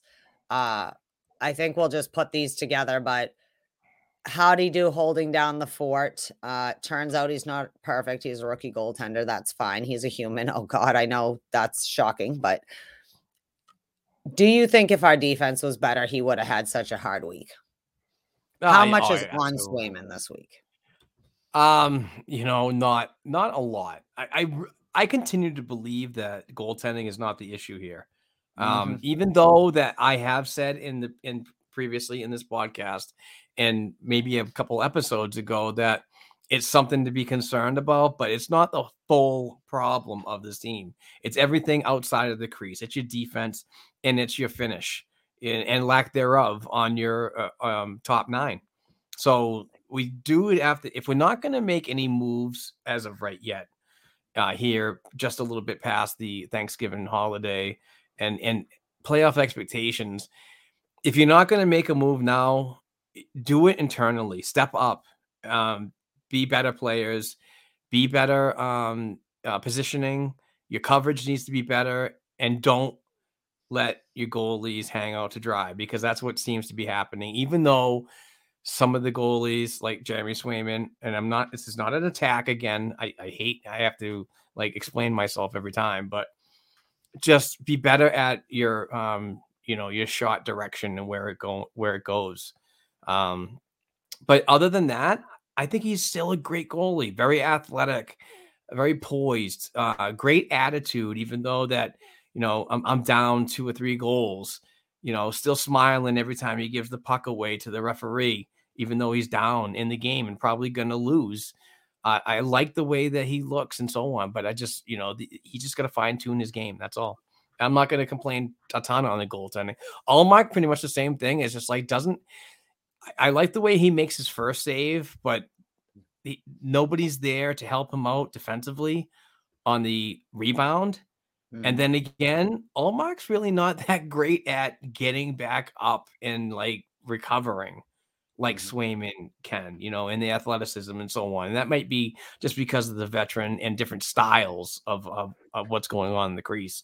But I mean, I think everything has to go to the forwards and the, especially the defense. We've got to be better in our coverage. Got to be better on picking up the guys that are coming in layers because once that happens, it just seems like it's a collapse and we just have no place to go. And and then when we do have an opportunity to get the puck and transition out offensively, it's a turnover. And and those turn into bad freaking looking goals. Mm-hmm. Yeah, I, I think I don't think goaltending is a problem. I think No. there are things the goaltenders, like you said, individually might need to, but like even Ullmark, like you said, he's got his things, but there was a couple games ago where he had so much pressure on him for so long. I can't believe that he could hold up that long because you can't get up if nobody is helping you have a second or two to reposition yourself. And that is when you get down to split second because you only have the seconds because you can't regroup, you can't reset, you can't whatever. And that's on defense and all the other people in front of them on the ice to help him out. Like you know, Swayman has a hard time with the second, you know, on the rebound, you know, sometimes controlling the rebound. So then it's your job to help him help himself. It's your job if you know it takes Linus Ullmark a second to get up. It's your job to force somebody out of his crease. Like, what the hell are they supposed to do if people are literally standing on top of them all the time? We have big boys. Even our Yeah. small, even Grizzly isn't a tiny dude. He's a freaking NHL defenseman. Use your bodies, do whatever. So I I still continue that I think this goaltending's just fine. But that's the next topic that you wanted to bring up. Uh, that was talked about. Mike Milbury made some comments that it was said that uh, it was strongly suggested or whatever. You know the wording better that we by lower management that we should keep Vladar and Swayman together and ride them. Uh, so you wanted to bring that up. So well, that's part of our goaltending week six yeah, exactly. I, I I just thought it was kind of weird that um it it was said, you know, and, and the timing is is you know, it's just it was basically after what happened in Calgary and so on. But um but it kind of hit me it hit home for me to be honest with you because no, I mean I do understand how why the Boston Bruins went out and got a veteran. I do understand why they want to stick with Jeremy Swayman and so on. And that might have been the plan, which left a, a, a goaltender like Dan Vladar out, uh, you know, the odd man out, and um, you know, and and if he wasn't probably going to clear waivers, I, I guarantee 31 other teams are probably going to be sharks like in the water and try to pick this a, a young goaltender like him up and be a backup in in another organization. So Mike Milbury comes out and just says that you know there were inner workings that a lot of Boston Bruins management members, not higher ups and so on, but scouts and blah blah blah. And I guarantee that um, Bob Essensa and probably Mike Dunham had a lot to think, a lot of things to say about that, and because they're the ones that are with these goaltenders all the time, they see what type of pro they were going to be. They're going to be because of the pro that they they both were. So I think there was a message that was lost in translation um, and I don't think that higher ups in management, particularly Cam Neely and Don Sweeney, had faith in what the message was. And that's a little disheartening for me, to be honest, Heather, because the fact is that there's a case to be point here. We, we need to get younger in goal for our future, but also use the cap number effectively to address other needs. Now, I'm not complaining about what happened with the free agent uh, signing and so on. It is what it is. I'm not in the room, blah, blah, blah. But if you look at that, that $5 million, and you could have had two goaltenders that were under a million or under, Swayman's on an ELC still right now, and use that cap number to address somebody on the, let's just say, the blue line, um, kind of makes me a little upset about that. So I think that I don't like the messages, what's being said, and which makes me bring back the history again. And I hate doing that too, but I think that uh, a lot of decisions that uh, people are saying to upper management are being not not saying that they're not being listened to, but they're not being trusted, and that kind of hurts a little bit. That maybe if they uh, trust some of the lower levels of management that have maybe a better idea of what's going on with players, a little more trust in the, in the process, I think this team could be look a little bit better. Just saying. I mean, I hate, Well, I hate doing it. On the flip side, though, there could be a reason why upper management doesn't necessarily, you know, I mean, I'm just saying, like, I'm not being a jerk, but if I'm Sweeney at this point, I'm not listening, you know. uh, This goes back to what I was saying before. Like, you are the people developing these players, right? So, say Sweeney drafts the player, right? But Sweeney is not on the ice with the player playing in the, H, the NHL, uh, AHL or whatever, Right. or even on the NHL, some of these people. Sure. So maybe he might have chosen wrong or did whatever, or he might have chosen right. But the system itself can fuck it all up, right? Like, for instance, I think Tuukka needing hip surgery and Swayman being way readier for the NHL level quicker than they thought fucked up the whole thing with him and Vladar, right? Like, when you looked. But at the same time, so like maybe they were going to go Vladar Swayman, right? Maybe they were going to do that, or Tuukka Vladar, or whatever, you know, for a year to see, give Swayman his time to get his licks in down in the AHL more, things like that. But now Tuukka's out for six months. So now you're like, oh shit, is Dan Vladar and Swayman ready to be the fucking tandem and hold up this team, right? No slight to them, but maybe it's easy in retrospect because Vladar had a good game against us and he's doing well in Calgary to say it would look any different if it was Vladar and Swayman here. That's that's a you're only can imagine in your own imagination, right? And- but what I'm and- saying is that created a situation where it wasn't just like we'll sign Tuukka for a year to a lower term and have one of our young goaltenders tap in as the next goaltender. It created a situation where there wasn't enough experience on the back end. And as great a goal, and I, you know, I like Dan Vladar. It was sad to see him go. I also was ready for Vladar and Swayman, but everyone acts like signing Alinus Allmark is a bad signing at 5 million. And in the goaltending landscape of the NHL, if you look outside of our own little Boston bubble, where we've been fucking spoiled for like 15 years with great goaltending, right? That is not a bad signing anywhere else. Cuz he yes is getting starting money, but what it is is any a reasonable decision for any team looking at, oh, well we don't have our veteran to help train the next guy, so let's go get somebody will help the whole thing not fall down. What they And- didn't do though was address the blue line enough. So now you have Linus Ullmark, who's his first year out of being the dumpster fire that's Buffalo. And he's not the most veteran of goaltenders, but he was the best choice on the market if you're going to spend money, right? Yep. There are people who are way worse than Ullmark that are making four mil. So shut up about the contract. We shouldn't have done that. That maybe might lead to him to come back. Should we or shouldn't we? But the goaltending, this is the excuse though. The goaltending isn't the fucking problem. They have Exactly. more support. And if they had more support, you know, so maybe we should have kept Vladar in them and maybe they should listen to lower management. But it isn't as if the front offices aren't watching tape. They're not showing up in Providence and watching.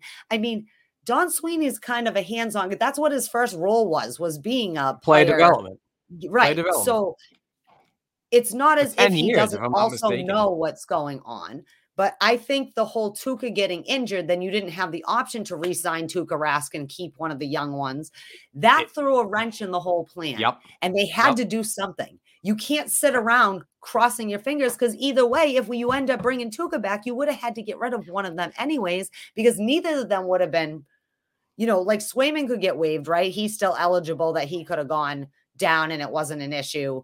But Vladar couldn't have had that option, right? Vladar could have Yep. been scooped up, right? Because he would have to get waved through, right? Am I correct? I don't. Well, think of throw it. Think of it this way, Heather. Right? Yeah. Let's just paraphrase this whole freaking situation right now. Okay. Tuukka Rask has no hip injury, right? Still a Mhm. free agent. Mhm. He signs one or two years, right? Who's the backup? at five five, Who's the backup? probably Vladar, Vladar. just because because of seniority. Yep. Yep. And that was the original Seniority plan. and the amount of entry level years that is still on Jeremy Swayman at the point, Yeah. at the moment. Okay. Because Vladar, who's your your most in danger of losing through Exactly. the thing. So that's the whole so- point. So the injury to Rask Mhm. and at the time last season in the abbreviated 56 year campaign, 56 game campaign, um, Halak was injured. They forced Jeremy Swayman to get up in there and and display what he did last season, which was awesome. Played in 10 games, great freaking record and so on. Really inspired. Nobody had a book on him then. They all have a book on him now. So my point is it doesn't matter because COVID had a situation, the injury had a situation. They put those situations put this Boston Bruins organization into a corner where they're like, now we need an insurance policy. So Mhm. now we need to look at free agency and say we need a goaltender. And believe it or not, fans, and I I hate this narrative because I, I mean I listen to Raycroft, I listen to Kevin Weeks. I mean hashtag goaltenders union here. Mhm. Those guys know because they played the fucking game. They Mm-hmm. understand the fucking game. So I'm gonna listen to them when they say that. Yeah, the reason why Ullmark got paid five million dollars was he was the best free agent on the market. So why not take a chance on that? Because you know why? As an organization, you need to look for the future. Now, listen, I'll tell you something right now, Heather. Not thrilled on the trade protection, no movement clause, no uh, trade clause, blah blah blah.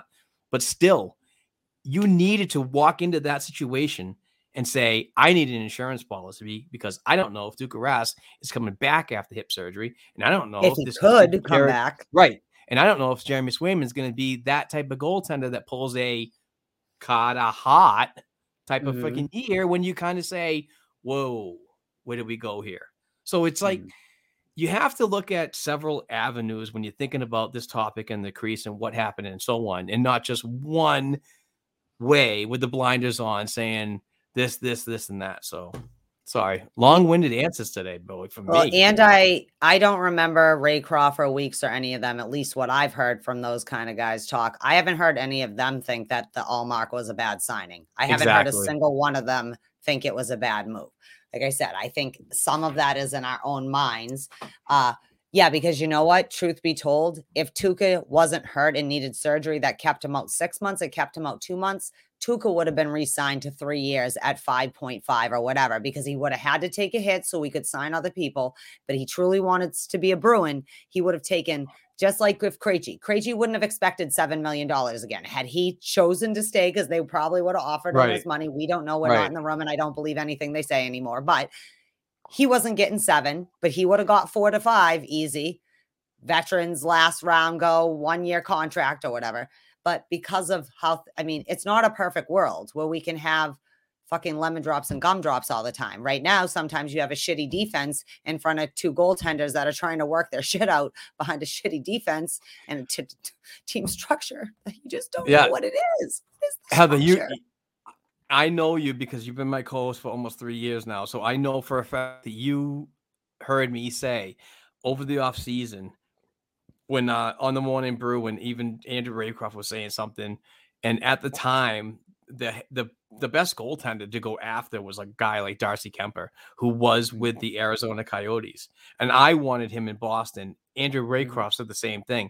If you want to go after a goaltender, I would take a chance on on uh, Darcy Kuemper, and um, I know he's injury prone and so on, blah blah blah. But I wouldn't want to pay for the price that the uh, Colorado Avalanche paid to get him. That's a first round pick and a deal and so on. So that's that's a little too high for me. But uh, you know, if you wanted to give a third round and possibly a low end prospect, I, I'd do the deal today, yesterday, and even over the season, off season. Sorry. See, the problem is, is because, and this is again not a knock on our farm system. The problem is, though, is that we always have to give up high picks for people because we don't have necessarily a lot to offer them. And the things that we can offer people, the Jake DeBrusks of the world, we keep fucking burying and things like Oh. that. So you don't let them showcase they don't- not like, They have no value, exactly, right. or but less. I would argue there are some teams that would think Jake DeBrusk has a lot of value to their team and things Sure. like that. So Absolutely. I'm sorry. I just don't know why he's benched. I can understand why Erik Haula might have needed a night off, but I, that to me is one of those stupid things. Okay, well, we are very long winded today, which is fine. It can happen. Um, all right. Well, I'm going to say it. I'm going to say it out loud because you know what? I got to keep it 100. I can't lie. I can't. I'm just so mad that it's got to be Inga Ranty Day. I'll say it. Coaching is a major fucking part of the problem. Okay. Because the players can go on the ice. It feels a lot like 2008 and 2014 15 to me, right? Okay. So Those blah, blah, blah, years for you. blah, blah, blah, blah. Right. They weren't good years. And it wasn't because we didn't have enough talent on the ice to at least be decent. It was because the coaches couldn't figure out how to get the fucking team motivated, right? The message was not translating. The leadership in the room was not translate help translating the thing. Everyone Couldn't hold Everyone lead. has no idea. So it feels a lot like 2008 and such to me. It feels a lot like before Cassidy became coach from Claude. And I said even then, they're going to be the same team just because Cassidy took over, which they were. They were either making the playoffs or not. They were whatever. Yeah, there's that initial boost when you have the change. I'm not saying that. That's not for or against Cassidy. That's just the fact of the nature. It was what it was with that fucking team that year, right? Same thing right now. Cassidy and them can change the lineup. Like I feel like they're doing it to cover up their coaching mistakes at this point rather than letting anything gel, which is stupid because we have a good coaching staff. and if whatever they're doing in practice, why can't you get them to translate? I remember I used to always say, well, Claude Julian can't fucking skate for him, can he? Like he can't go out there and skate for them, right? Can't Right. do it. it. Although he might skate better than some of them at this point, right? Same thing with Cassidy.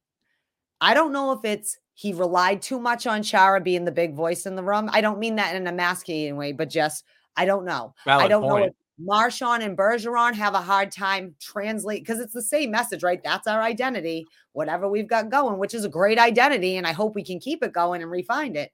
But maybe they're having a hard time. Maybe Nick Foligno will help with this, getting the message back across. But I do think that they're losing the room a little. I think the players seem to be able to listen when they want to, but sometimes it's not the players. Sometimes it's what you're doing. It's the plays you're calling, it's the matchups you're doing. And we've talked about this before. I truly believe Cassidy is a panic coach. Like, not that he gets panicked, but just he also knows we can't keep playing well against Buffalo and sucking against Calgary. He knows that, right? So now he's doing the well. Now you're the right line wing, and now you're now Trent Frederick. You're going to be the center. Now maybe that's just to ease him in. It's a place he's comfortable, or it's just like I just want to take Jake DeBrusk out because I don't even like Jake DeBrusk, but Don Sweeney likes Jake DeBrusk, so I got which is stupid because Jake DeBrusk has not been playing worse than anybody. He's been fine with how the rest of your team's been playing. Keep it in perspective. I can't. Part of the problem is the coaching staff. And like you said, you can't change the coaching staff. I'm not even saying we have to change the coaching staff. I'm saying top to bottom, everyone has to step back and reassess. Cassie yep. and them have to stop making it Jake DeBrusk and figure out what they're doing to not motivate or get Jake DeBrusk to be Jake DeBrusk, right? It isn't pulling him out even when he's playing well. Again, bad signals, right? It can't be saying, Kuhlman, I love you, but you're useless basically when you're up there. You're holding a space. So you're going to tell me Erik Haula couldn't hold space on that line over you. Things like that. Like, again, one game's fine, but rarely does that translate into anything bigger because I think they're having a hard time figuring out how to create the chemistry. Maybe not off ice, but on ice. And part of that is going with what you know. Okay. So sometimes Coyle, Haula, Smith are going to suck. Sometimes your second line isn't going to be what you wanted. But Jesus Christ, have you been on, watching the Bruins for 10 years? We've had this problem for like 10 years. Well, yeah. I don't know. Whenever Luch went and stuff, and then Krejci was a man on his own island in the middle up there. And again, you expect Jake DeBrusk to be Connor McDavid. He's not. Okay. He's Jake DeBrusk but we can get the best out of him. And I thought he seems comfortable and he's really kind of moving more towards at least useful Jake DeBrusk as opposed to be. He hasn't been part of the problem. He's not been part of the solution, but most people haven't. But he has not been the issue. Okay. He just hasn't. I'm sorry, but I'm mad at coaching. And I think coaching has to say, what the fuck are we doing that isn't translating? How do we get well, remember- the room back if that's the problem? Heather, do you remember a couple weeks ago that uh, Bruce Cassidy actually like called himself out and the coaching staff?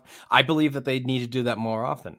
I believe yeah, that blah, blah, blah. whatever I believe that whatever you orchestrate on a dry erase board might not mm-hmm. always translate consecutively with these players. Sometimes maybe repetitive motions can be boring. We need more creativity and so on.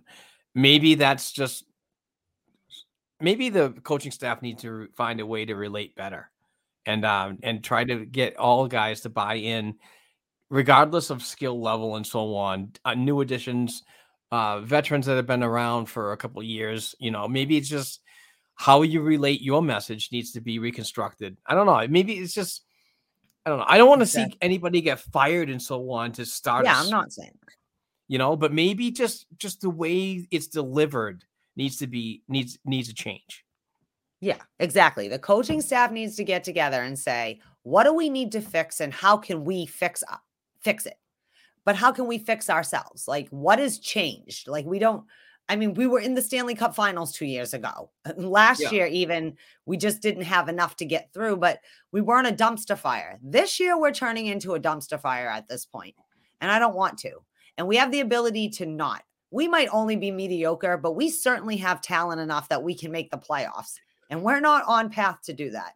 And like, maybe the captains need to get off ice and figure out what the fuck they need to do to lead the team, right?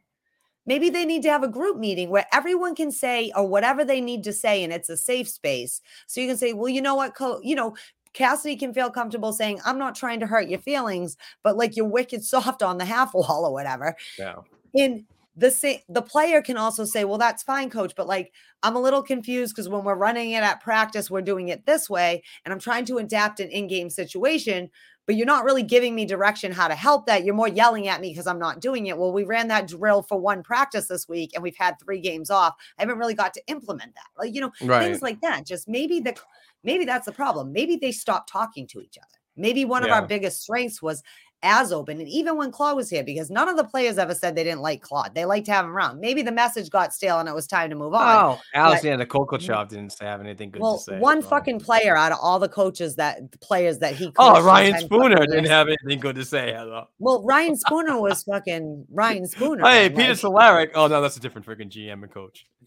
Yeah. So the more things change, the more they stay the same. So that's all my thing. Jesus, we're taking up a lot on my rants. I'm sorry. I'm know, supposed to be sorry. steering this ship. I'm going to move off of coaching because I am, you know, just know that part of the problem is you and please figure it out because we certainly have a coaching staff and whatever that can do it. Okay. So I can't go down a rant about defense. You know how I feel about defense. I do have to say, we'll just wrap up with we'll, we'll wrap it into with the Sabora, okay? Still Okay, defense is a major too, problem. Huh?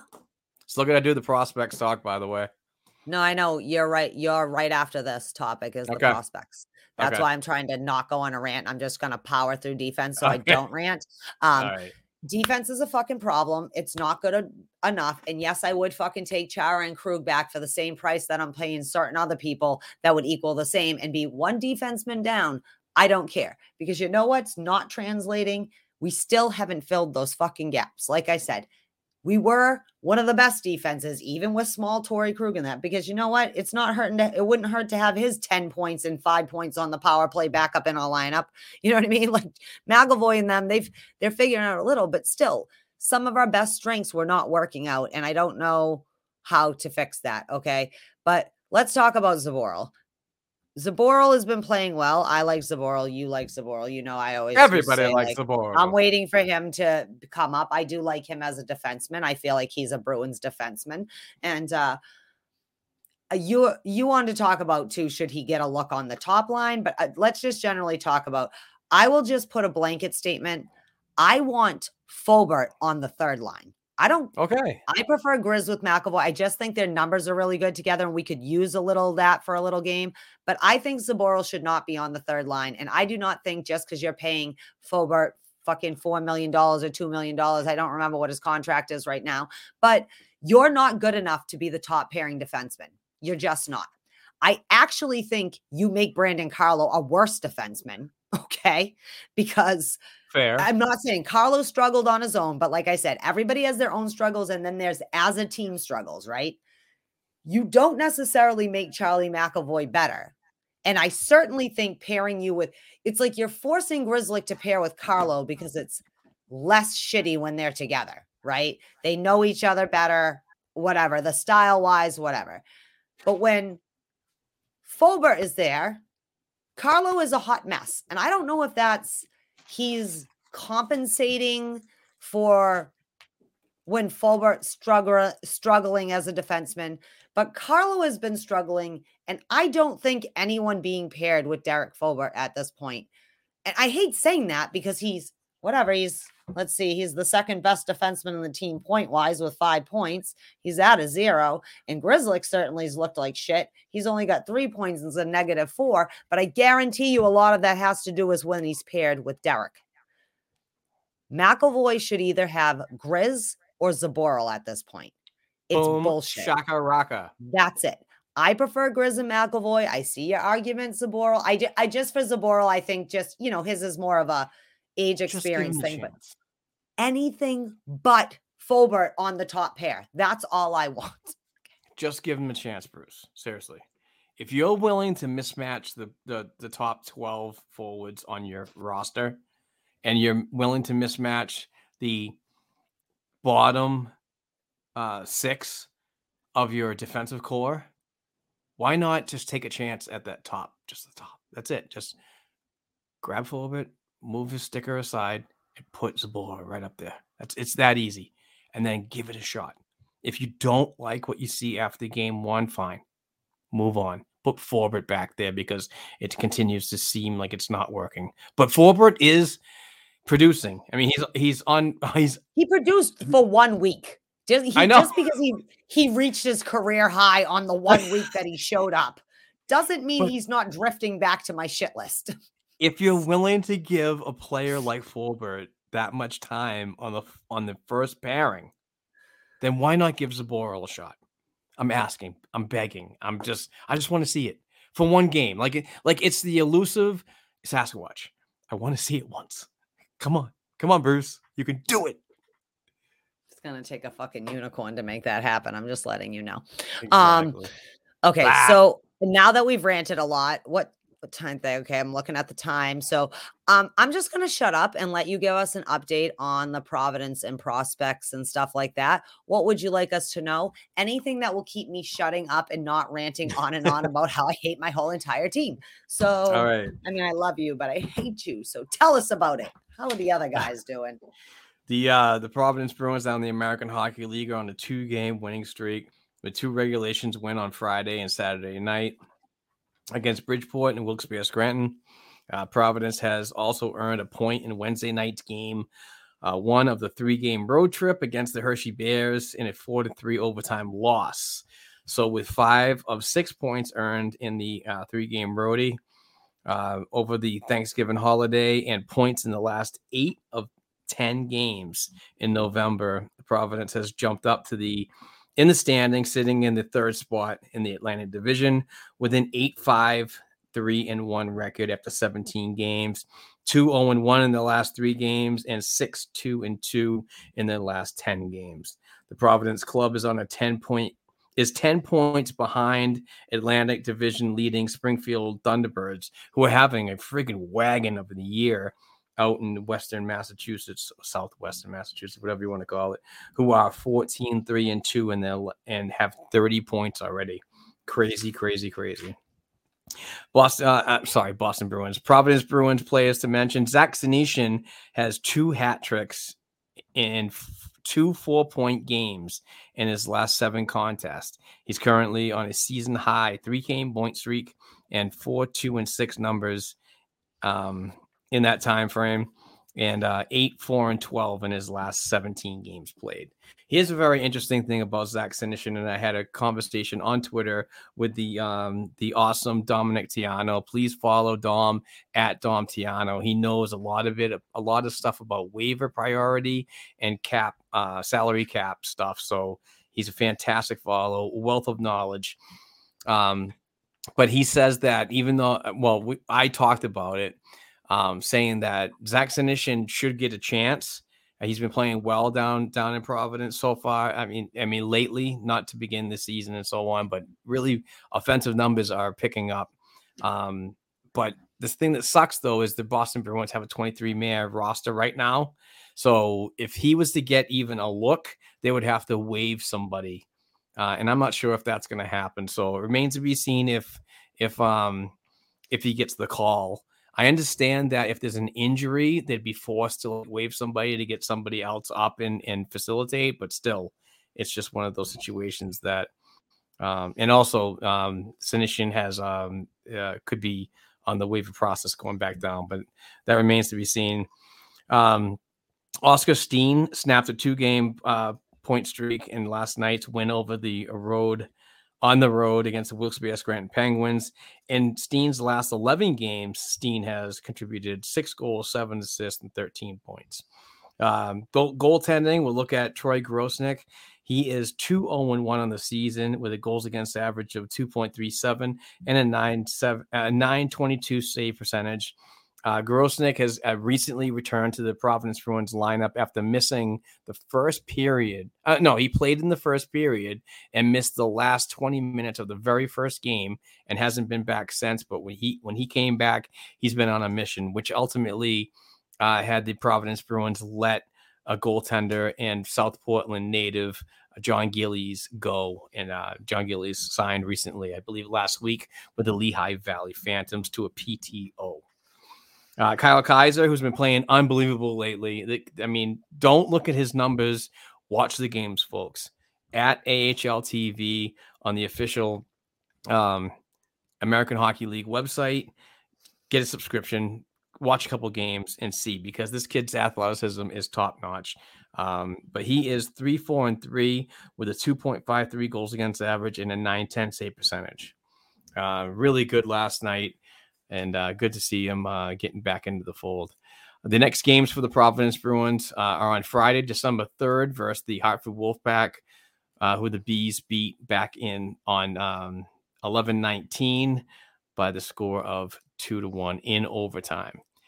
Providence is on the road on my birthday, December 4th, against the slumping Bridgeport Sound uh, Bridgeport Islanders. Sorry. And uh, finally, the ga- last game of the weekend coming up is uh, to finish a three on three. So they're playing two at home and one on the road next weekend, which is not uncommon for the American Hockey League schedule. But the uh, on Sunday afternoon at the Dunk, they play the Utica Comets uh, at 3:05 p.m. So that's what I got for some Providence Bruins talk. I'm happy to uh, get a little more involved in that here, but I'm trying to get the uh, the Providence um, hockey talk podcast up again. I, I think I fumbled that one too. What's it called? Captain fumbles on that one. The captain, yeah. Well, it's the Providence Hockey Report, but that's fine. That's what I too. You meant. can do- The report, Providence Hockey Report. Trying to get that up and running, but I just uh, time is there's not enough time, folks. So I'm trying to get that done this weekend, this week. So we'll see what happens. All right.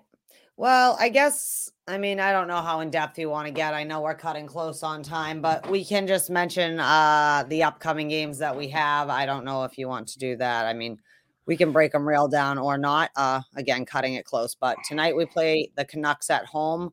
The Canucks are not the best team in the NHL by any stretch of the imagination. Uh, but I'm concerned that we will play down to them because that's what we do. Um, I don't know. So currently they have played 21 games. They're 6, 13, and 2. They have 14 points. They're a negative 21 goal differential, which is good. That means we should be able to score a lot of goals on them.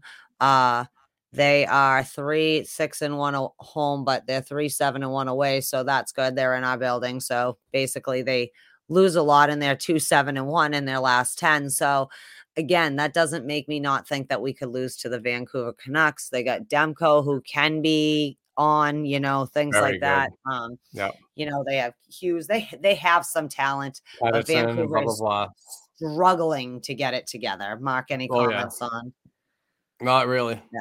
Okay, yeah, I just thought we could just mention the games. Uh, just I feel weird because by the time we play again, all the statistics will change anyway. So let's just talk about Tuesday. We're Tuesday. gonna play the Detroit Red Wings. Like I said, the Red Wings they played 22 games. They're higher than we are. They're third back in the wild card for Atlantic, so uh, they are closer to a playoff spot than us. Uh, they're seven, two, and two at home, so we are playing them, I believe, in Detroit. So, um, oh No, no, we at play them at home. I'm sorry. So they're three, seven, and one away. So that's good. Better than playing them in there. I'm sorry, I misread what I wrote down. They're five, four, and one in their last 10. They'll probably play again.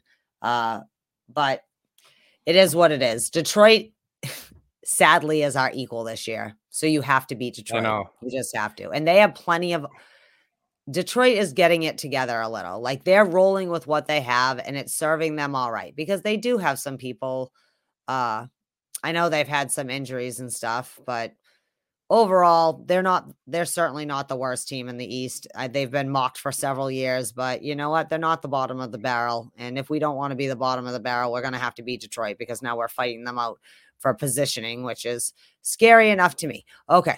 Uh, then on Thursday, the second, we are December 2nd, we're playing the Nashville Predators. They're, you know, they've been all right. They're six, four and oh at home, and we're playing them in the Bridgestone Arena. Uh, so I mean, they have a pretty good record at home, so we'll have to be on a game. They've got 23 points.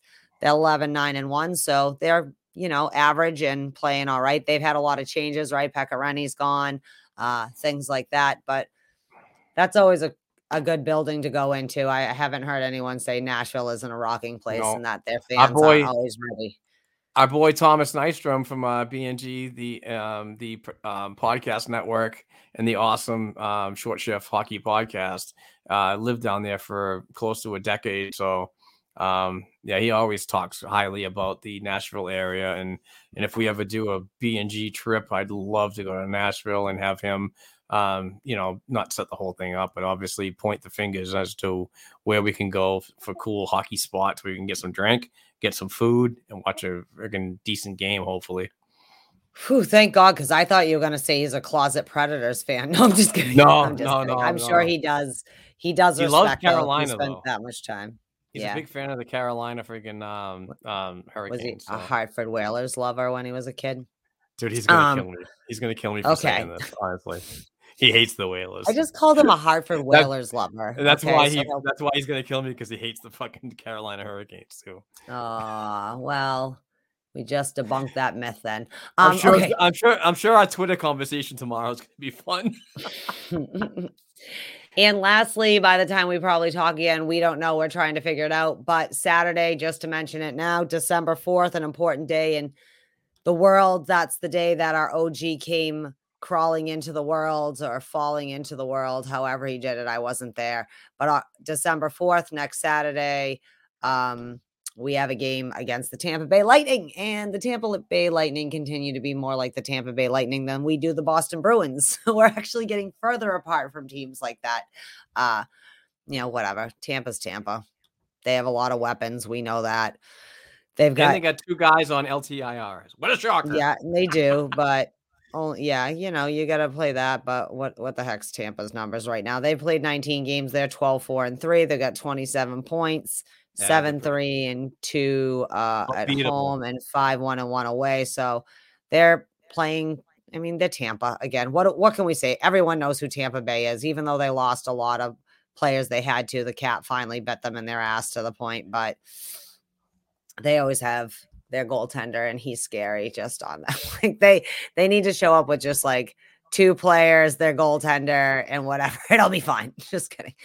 Uh, Right. so that's the week ahead in the Boston Bruins game thing. Sorry, starting to lose some speed. Let's not lose steam. We got to wrap this puppy up. Let's see. Is there anything else? Uh, that Martin Richardson Foundation thing, uh, the Mountain Ri- thing. Sorry, take that out. The Martin Richards Foundation is holding the 8K next Saturday too. Uh, check it out if you want to go and support them. Be on the route to yell for them down at the Warrior. Go to community uh, Boston Bruins. The information's all there because it's in partnership with the Bruins Foundation. Um, and that's that. We have one Ask B and G, but I can do it. I, I can't think of anything else. Oh no, there was one more thing. Cameron Pierce wrote a piece this week and said, looking forward, right, or like long term, do Yep. we have anything to look forward to with this team? Do you could please go and read his article, as I always say, uh, read all of uh, the awesome writers at blackandgoldhockey.com.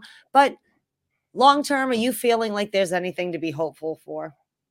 Not until this team can start drafting and replenishing the prospect pool. That's pretty much like dictates the future of this uh, uh, National Hockey League organization, in my opinion. Um, we're, we're playing competitive hockey. We spend up to the up, up to the cap, but we still need a little bit more to rely on um, if you're going to be like that. So, uh, yeah, we do. I think there's a there's a there's a couple of years. they're going to be some trying times for the Boston Bruins. So they really got to get their act together to if they want to be that you know in that top echelon of the league and you know a, a proud original six and the history and so on. You want to keep it going. You gotta you gotta start making uh, positive moves, and that's uh, on the ice and internally. All right, we got one Ask BNG from our friend Old Man Roy Clovis Roy Clovis in the house. Royalty to me. He asks, "Hey guys and gal, okay, so are we hitting the panic button yet? I've already hit it, hit it, and I'm getting nervous. and I'm ready to hit it. Already hit it, so I'm getting nervous and need a Z- Xanax button. If if so, does Sweeney um swing for the fences and cut his losses on some of the guys in a big trade for a sentiment and a top D man pairing. Sorry, Clovis, I read that weird. Uh, as always, you know we appreciate you. Much Total love from job. us. Love you. Uh, and what do you think? I am not touching the button, but I have it in front of me and I keep flipping the top open. I'm hovering I'm over at. it. I'm hovering I over it. Yeah. I'm I- I shining it, wanna- getting it ready to hit, but I'm hovering. Yeah, it's it's probably good. I don't have the codes to the nukes. That's all I'm Yeah. saying.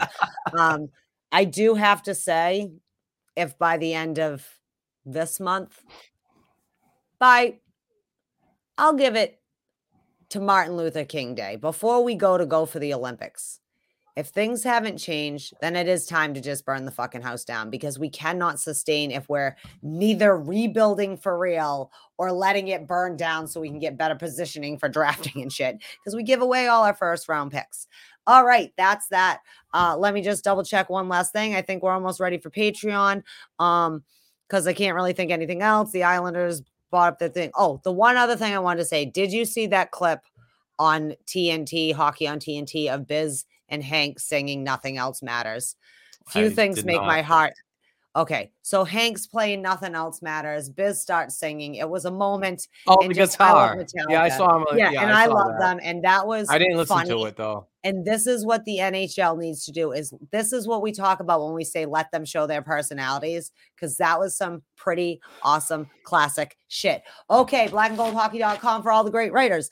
Black and Gold Hockey Podcast Network, uh, us, Dump and Change, Beehive, Puck Lines Podcast, Halts on Hockey, Causeway King, Short Shift, Third Line Grinders, uh, where is I? Black and Teal and Gold Podcast, Remember the Maples Podcast, uh, Br- Providence Hockey Report. That's at AHL Bruins Report. That's Mark's podcast and the Lindroth Hockey Report or Hockey podcast. Hockey Podcast. Oh my God, I just messed us all up. Either Yeah. way, find us at the We gotta Black get and Gold better Hockey at that. Podcast now. I'm usually awesome at it. I don't know what's wrong with me. Last week I forgot my paper, and now I have That's a paper right. to remind We're myself. trying to rush. I still don't know. It is what it We're is. trying to. Listen to all the awesome podcasts, Black and Gold Hockey Podcast, on to Patreon. Patreon.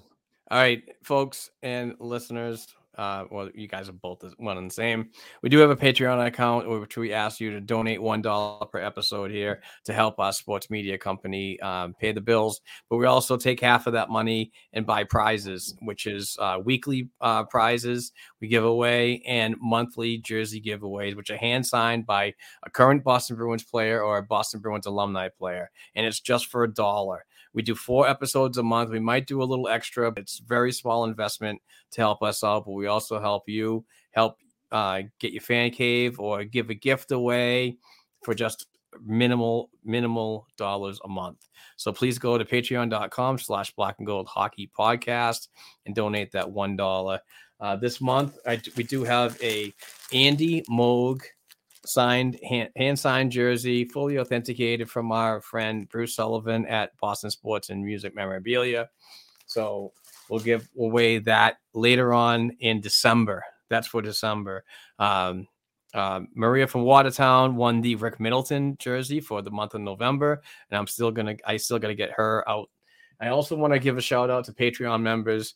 Uh, Maria from Watertown, I do have to get that out. Nick Busa, I'm getting yours out. Jen Morin, I'm getting yours out. And this week's winner is Mr. Eric Blackie. Mr. Eric Blackie, thank you very much for your continued support. We truly appreciate it. You are a diehard Bruins fan through and through and an awesome supporter of us. So be like Eric, donate a dollar, and get involved in these weekly Bruins related giveaways and these awesome hand signed jerseys from Boston Sports and Music and Memorabilia from Bruce Sullivan. So, with that being said, it's time to wrap it up. Trying to get this semi negative, but kind of good. It was kind of like Yeah. therapeutic to sit there and just yell at each other and just not be happy about what's going on in the Boston Bruins world right now. And hopefully it gets better because the games are starting to become every other day and not these stretches of of, of rest and so on. But other, we, we, it's got to get better, right? Yep. We got to see what they can do. We'll see in an hour and a half or so what they're Yeah, going to be doing. We'll I, see. well, I, I always if not, we're having a special podcast Yeah, of a 10 minute Inga melts down. Inga melts down. We have to have cannot lose to the on Vancouver one. Canucks. Next we up on the Boston on the. Black and Gold Podcast Network, Inga. Heather melts just like, down. "Ah!" yeah, Okay. everybody, everybody wants Thanks, to hear that. All right. Thank you very much, everybody. Please rate and review. Please share with your friends, retweet, share, do all that fun stuff because we love you and you guys are amazing. Whether it be your financial supporters, taking a second to retweet, or just interacting with us. It's awesome. We love talking Boston Bruins hockey. us. I know. It's unbelievable. You guys are amazing. Nice. We love you. Have a great week. Go Bees.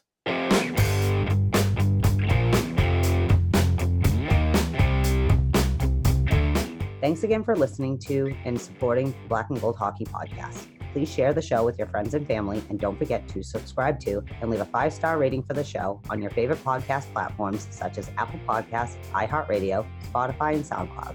Between shows, help us keep the Bruins talk going by visiting our website, blackandgoldhockey.com, by sending an email to blackandgoldhockeyblog at gmail.com, and by following the show on Twitter at blackandgoldpod.